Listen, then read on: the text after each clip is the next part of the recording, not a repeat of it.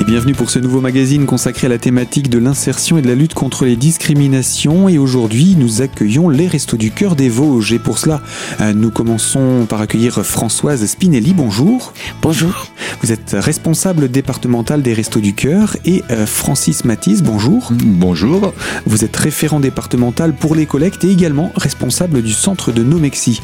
Alors, les Restos du Cœur des Vosges ont commencé l'année 2018 avec un, un événement un petit peu triste. Je crois qu'on peut le dire, c'est la disparition de votre président euh, Georges Balage. Oui, bien entendu, c'était inattendu, en même temps que triste. Il nous a quittés brutalement le 21 janvier 2018. Et c'est la raison pour laquelle je le remplace actuellement. Donc, qui était Georges Balage? Georges Balage était quelqu'un de bien. C'était notre président. Euh, il était aussi, euh, il s'occupait également des stats dans le département des Vosges. Faisait beaucoup de choses. Donc très investi, euh, particulièrement dans le domaine des, des statistiques, c'était son, son fer de lance? Exactement, il était vraiment très investi, il nous faisait des stats très très pointues. Avec l'utilité que représentent ces statistiques pour une association euh, départementale, c'est-à-dire que ce sont des chiffres qui vous permettent d'identifier des besoins? D'identifier les besoins et de remédier aussi à certaines choses. Par exemple? Euh, par exemple, si on constate une diminution ou inversement une augmentation des personnes accueillies, une augmentation assez flagrante, euh, on va y remédier avec des, un approvisionnement plus conséquent. D'accord, ça permettait de savoir euh, quels étaient les, les besoins de chaque centre et de pouvoir y répondre euh, rapidement. Oui. Alors, Georges Balage nous a quittés en ce début d'année. C'est donc vous, euh, Françoise, qui prenez le, le relais. Euh, les Restos du Cœur, pour autant, ne s'arrêtent pas. Les restos ne s'arrêtent jamais si, si seulement ils s'arrêtaient. Ils ne pourraient s'arrêter que le jour où il n'y aurait plus de besoin. On peut toujours rêver, oui. C'était, c'était l'objectif de, de, de Coluche au départ. Hein 20 ans après, on, même plus de 20 ans après, on y est encore. 30 ans passés 30 ans, même. 30 ans, 35. Oui. Alors, parlons de, de- de- des Restos du Cœur et parlons de, des Restos du Cœur des Vosges. Est-ce que vous avez quelques chiffres à nous donner concernant l'engagement euh, dans les Vosges par euh, les, les populations du territoire? Alors l'engagement, euh, nous sommes 26 centres répartis à peu près équitablement dans tout le département qui est vaste. À ce jour, 622 bénévoles et euh, 6038 personnes accueillies en campagne d'hiver. Donc, aussi bien la partie bénévole, qui sont des personnes qui viennent donner de leur temps, que les personnes accueillies, les, les bénéficiaires, on peut dire, des, des restos? On préfère personnes accueillies au resto. D'accord, personnes accueillies. Oui. Et donc, ces, ces personnes, vous dites, euh, vous nous avez dit 6000 Euh, 6038 en campagne... Plus de 6000 personnes. Oui, plus de 6000. Ça- ce sont des personnes propres ou ça re- peut représenter aussi, ces personnes peuvent représenter des familles? Euh, ce sont 6038 personnes qui forment des familles. Hmm, Oui, bien entendu. Il y, a, il y a beaucoup de personnes seules, mais il y a aussi beaucoup de familles qui sont dans des situations de pauvreté aujourd'hui. On a, écoutez, on a tous les cas de figure. On se répartit à peu près équitablement un tiers de personnes seules, un tiers de familles monoparentales. Euh, L'autre tiers, ce sont des familles. Donc des familles complètes avec euh, les, les deux parents, effectivement. Alors, quels sont, euh, dans le cadre des, des financements, comment est-ce que les Restos du Cœur fonctionnent? Euh, on fonctionne euh, surtout grâce à la générosité du public. Mhm. C'est-à-dire qu'on a l'équivalent de 47% de dons et de legs. Euh, L'Union européenne euh, nous fournit 14%. De vos ressources? De, nos ressources, les subventions diverses, qui peuvent être des subventions nationales, euh, départementales, etc., représentent 20%. Le concert des enfoirés représente 8%. Et la différence, eh ben, c'est ce qu'on appelle autre. Ce sont les manifestations style loto euh, pour récolter des fonds. Oui, pour récolter des fonds et puis bien entendu différentes actions menées par les Restos du Cœur afin justement d'avoir des, des, ressources financières. On va vous retrouver Françoise Spinelli en compagnie de Francis Matisse pour la deuxième partie de ce magazine. Je vous donne pour cela rendez-vous dans quelques instants sur notre antenne.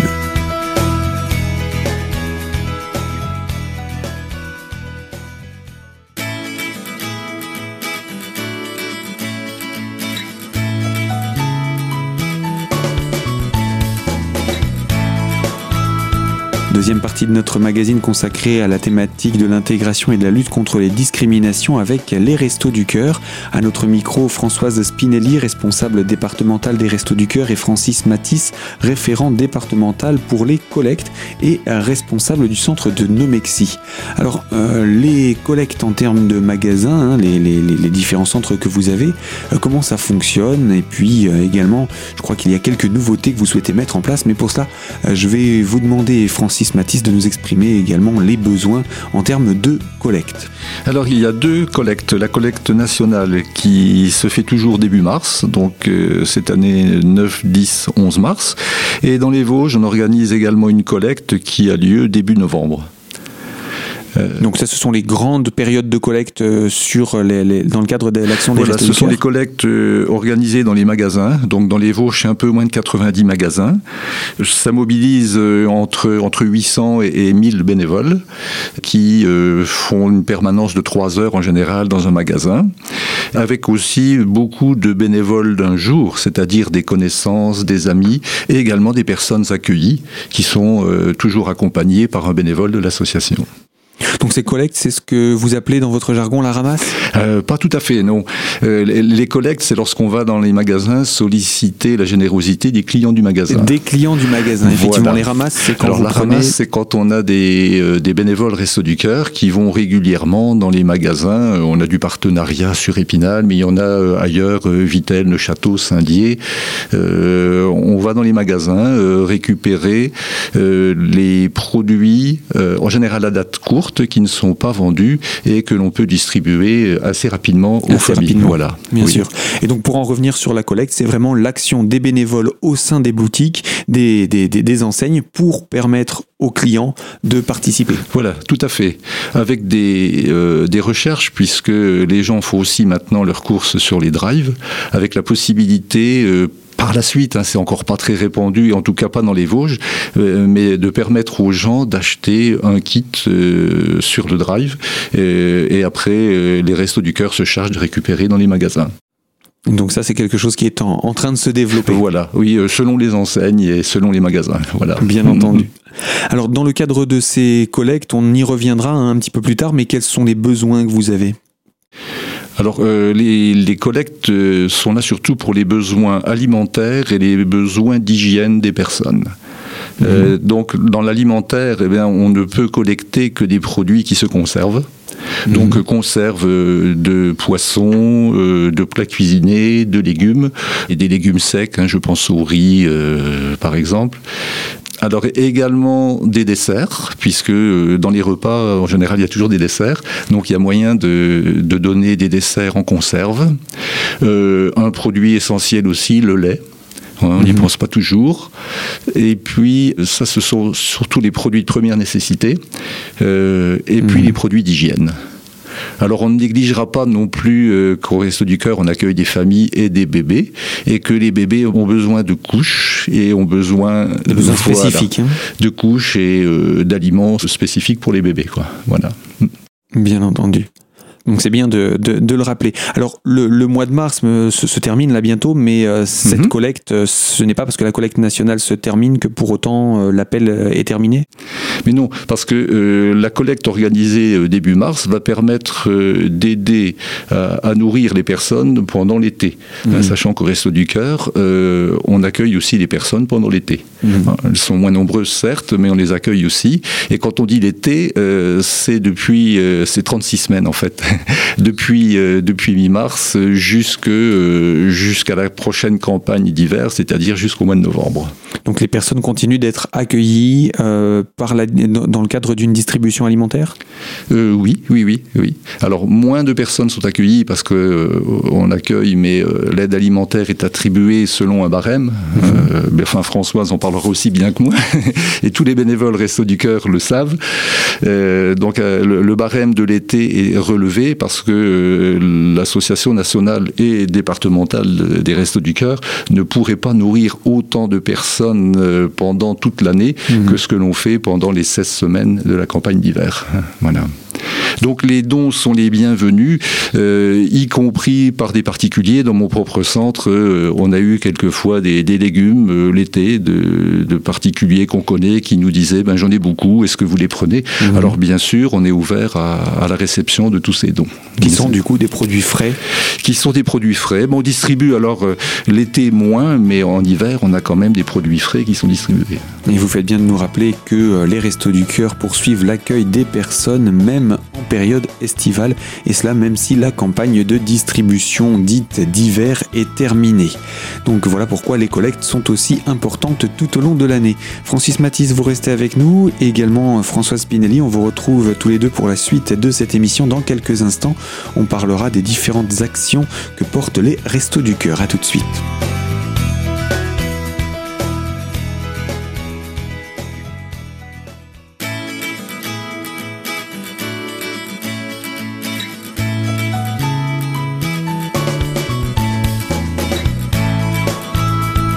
Troisième partie de notre magazine consacrée à la thématique de l'intégration et de la lutte contre les discriminations avec les Restos du Cœur des Vosges, représentés par Françoise Pinelli, responsable départementale, et Francis Matisse, référent départemental pour les collectes et responsable du centre de Nomexi. On a parlé hein, des collectes il y a quelques instants, mais ce n'est pas la seule action que mènent les Restos du Cœur à travers leur thématique d'aide à la personne, mais il y a beaucoup, beaucoup d'autres actions que portent les Restos du Cœur.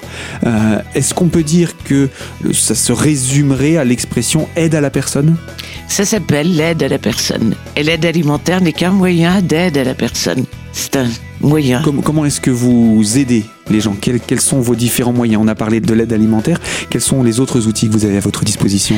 Alors déjà, quand une personne se présente au resto, euh, on l'accueille. C'est très important.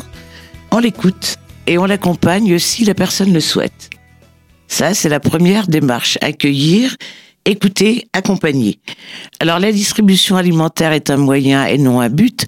On sait très bien que les personnes qui viennent au resto viennent essentiellement pour l'aide alimentaire. Ce sont des personnes en situation de détresse. Mais la détresse n'est pas seulement financière. La détresse est beaucoup plus vaste que ça. Ça peut être des problèmes familiaux, de santé, d'emploi, bien entendu. Donc, on essaie d'aborder, dans la mesure du possible, tous ces domaines-là. Tous ces domaines sont abordés quand ils répondent à un besoin. C'est pas la peine d'aller proposer des choses à des gens qui n'en ont aucunement besoin. Alors, je vais vous lister un petit peu les actions qu'on peut faire, qu'on propose, qui peuvent être proposées au resto. Alors, quelque chose d'important, c'est l'accès au droit les personnes que nous rencontrons ont quelquefois des, dans le domaine du droit des difficultés. Ça part tout bêtement, par exemple, d'une pension alimentaire qui n'est pas versée. D'accord. Voilà. On va aider. Nous travaillons au resto avec une juriste euh, qui est au conseil départemental du tribunal d'instance et elle nous conseille. Elle reçoit les personnes gratuitement, anonymement, ce qui est quand même important. Mmh. Dans le domaine du droit, j'ai parlé de la pension alimentaire, mais il n'y a pas que ça. Il peut y avoir des litiges avec les propriétaires, par exemple, euh, des arriérés de, de, de, factures à payer. Comment faire pour, pour étaler? Alors, à l'accès au droit se joint également, euh, j'en parle parce que c'est important, le microcrédit. Ce ne sont pas les restos qui prêtent de l'argent aux personnes accueillies. Ça se fait par l'intermédiaire de banques. Mais les restos montent un dossier. Alors à quoi correspond le microcrédit? C'est un crédit pour les personnes qui sont interdites bancaires, qui n'ont plus accès à un crédit traditionnel. Alors le microcrédit, on doit monter un dossier, bien entendu, obligatoirement, il y a un projet de microcrédit. C'est par exemple acheter une voiture pour aller travailler ou passer un permis de conduire. Euh, c'est peut-être pas pour acheter un écran plat. Et c'est assorti d'un projet. Non, c'est une caricature, mais faut vraiment qu'il y ait un projet. Le microcrédit est accepté ou pas? Comment peut-il être accepté? Eh ben, il faut faire avant un accompagnement budgétaire. Parce que si on se rend compte que les personnes accueillies sont en déficit tous les mois, c'est pas la peine de leur proposer un microcrédit. Le but. Oui, parce que ce ne serait pas quelque chose qu'elles voilà, pourraient honorer. rembourser. Le but n'est pas d'enfoncer davantage les personnes, mais c'est de les aider. Donc quelqu'un qui est déjà découvert en fin de mois, bon, on ne va pas proposer un microcrédit. Alors on a aussi un référent microcrédit au niveau de de l'AD 88 qui va monter le dossier et après on a besoin de l'accompagnement avant pour examiner le budget de la personne, mais on a besoin d'un accompagnement qui va suivre. On rencontre la personne et on lui dit, alors Madame Dupont, ça va ce mois-ci, vous avez pu rembourser vos 20 ou 30 euros? Mhm. Hein, Comment faire pour euh, y remédier? Très important ça. Des personnes se trouvent bloquées parce qu'elles n'ont pas les moyens d'acheter un véhicule, par exemple. Et sans véhicule, tout le monde sait bien que pour aller travailler, euh, c'est Difficile de répondre à une offre hein? d'emploi si on n'a pas de moyens de locomotion. Évidemment. Alors, je parle des choses. Bon, on s'occupe aussi de la santé. Dans les Vosges, existe une assoce qui s'appelle Avodeka pour le dépistage du cancer du sein et du cancer colorectal. Euh, les personnes peuvent être dépistées gratuitement. Mhm. On s'occupe de la santé. Les personnes peuvent aussi bénéficier gratuitement. C'est toujours gratuit. hein, gratuitement, par exemple, d'un examen en médecine préventive. Mhm. C'est gratuit. Euh, elles peuvent Vous, être vous faites emmenées- appel à des, à, des, à, des, à des médecins pour cela? Comment ça se passe? Ah mais tout à fait, c'est pas les restos qui le font. On imagine, hein, mais je, je- Non. Oui, oui, pour a- rassurer les, gens. Il y a le centre de médecine préventive à Vendœuvre. Il y a également un centre, euh, l'ancienne clinique Saint-Jean à Épinal. D'accord. Ce que j'aurais dû dire au début, c'est que toutes les activités sont gratuites. Donc accessible librement. Voilà. Y compris aux personnes qui ne bénéficient pas de l'aide alimentaire. Oui, parce qu'il y a des critères. Des critères d'attribution pour l'aide alimentaire. Oui, oui. Mais malgré cela, euh, vous pouvez également aider d'autres personnes qui ne n'auraient pas autant de besoins que l'aide alimentaire. C'est ça que vous voulez dire? Bien sûr, Mhm. bien sûr. Euh, on accueille, euh, on accueille tout le monde au resto. Bon, après, tout le monde n'est pas servi au point de vue alimentaire parce que ça dépend d'un barème, Mhm. bien entendu. Euh, Il est certain que si on avait les moyens, on, a- on pourrait servir tout le monde, mais c'est pas le cas. Hmm. Et puis c'est- c'est pas euh, l'objectif non plus. L'objectif c'est vraiment Oui. de venir en aide aux plus défavorisés. Voilà, aux plus démunis. Ah, Mais par contre, les activités que nous proposons sont ouvertes à tout le monde. Tout le monde peut venir, euh, peut bénéficier d'une consulte d'accès au droit, euh, peut demander un microcrédit, euh, peut aller chez un coiffeur qui est proposé par les restos. Eh bien voilà pour quelques-uns de ces services qui sont donc accessibles gratuitement, tels que euh, l'examen de médecine préventive, donc pour les personnes en nécessité qui viennent vous voir euh, au niveau des restos du cœur. Euh, nous n'avons pas fini de présenter ces actions, il y en a beaucoup et on ne va peut-être pas détailler l'intégralité, mais on va tout de même les présenter. Pour cela, je vous propose qu'on puisse se retrouver dans une prochaine émission sur cette même antenne. Donc Francis Matisse, François Spinelli, je vous dis à très bientôt.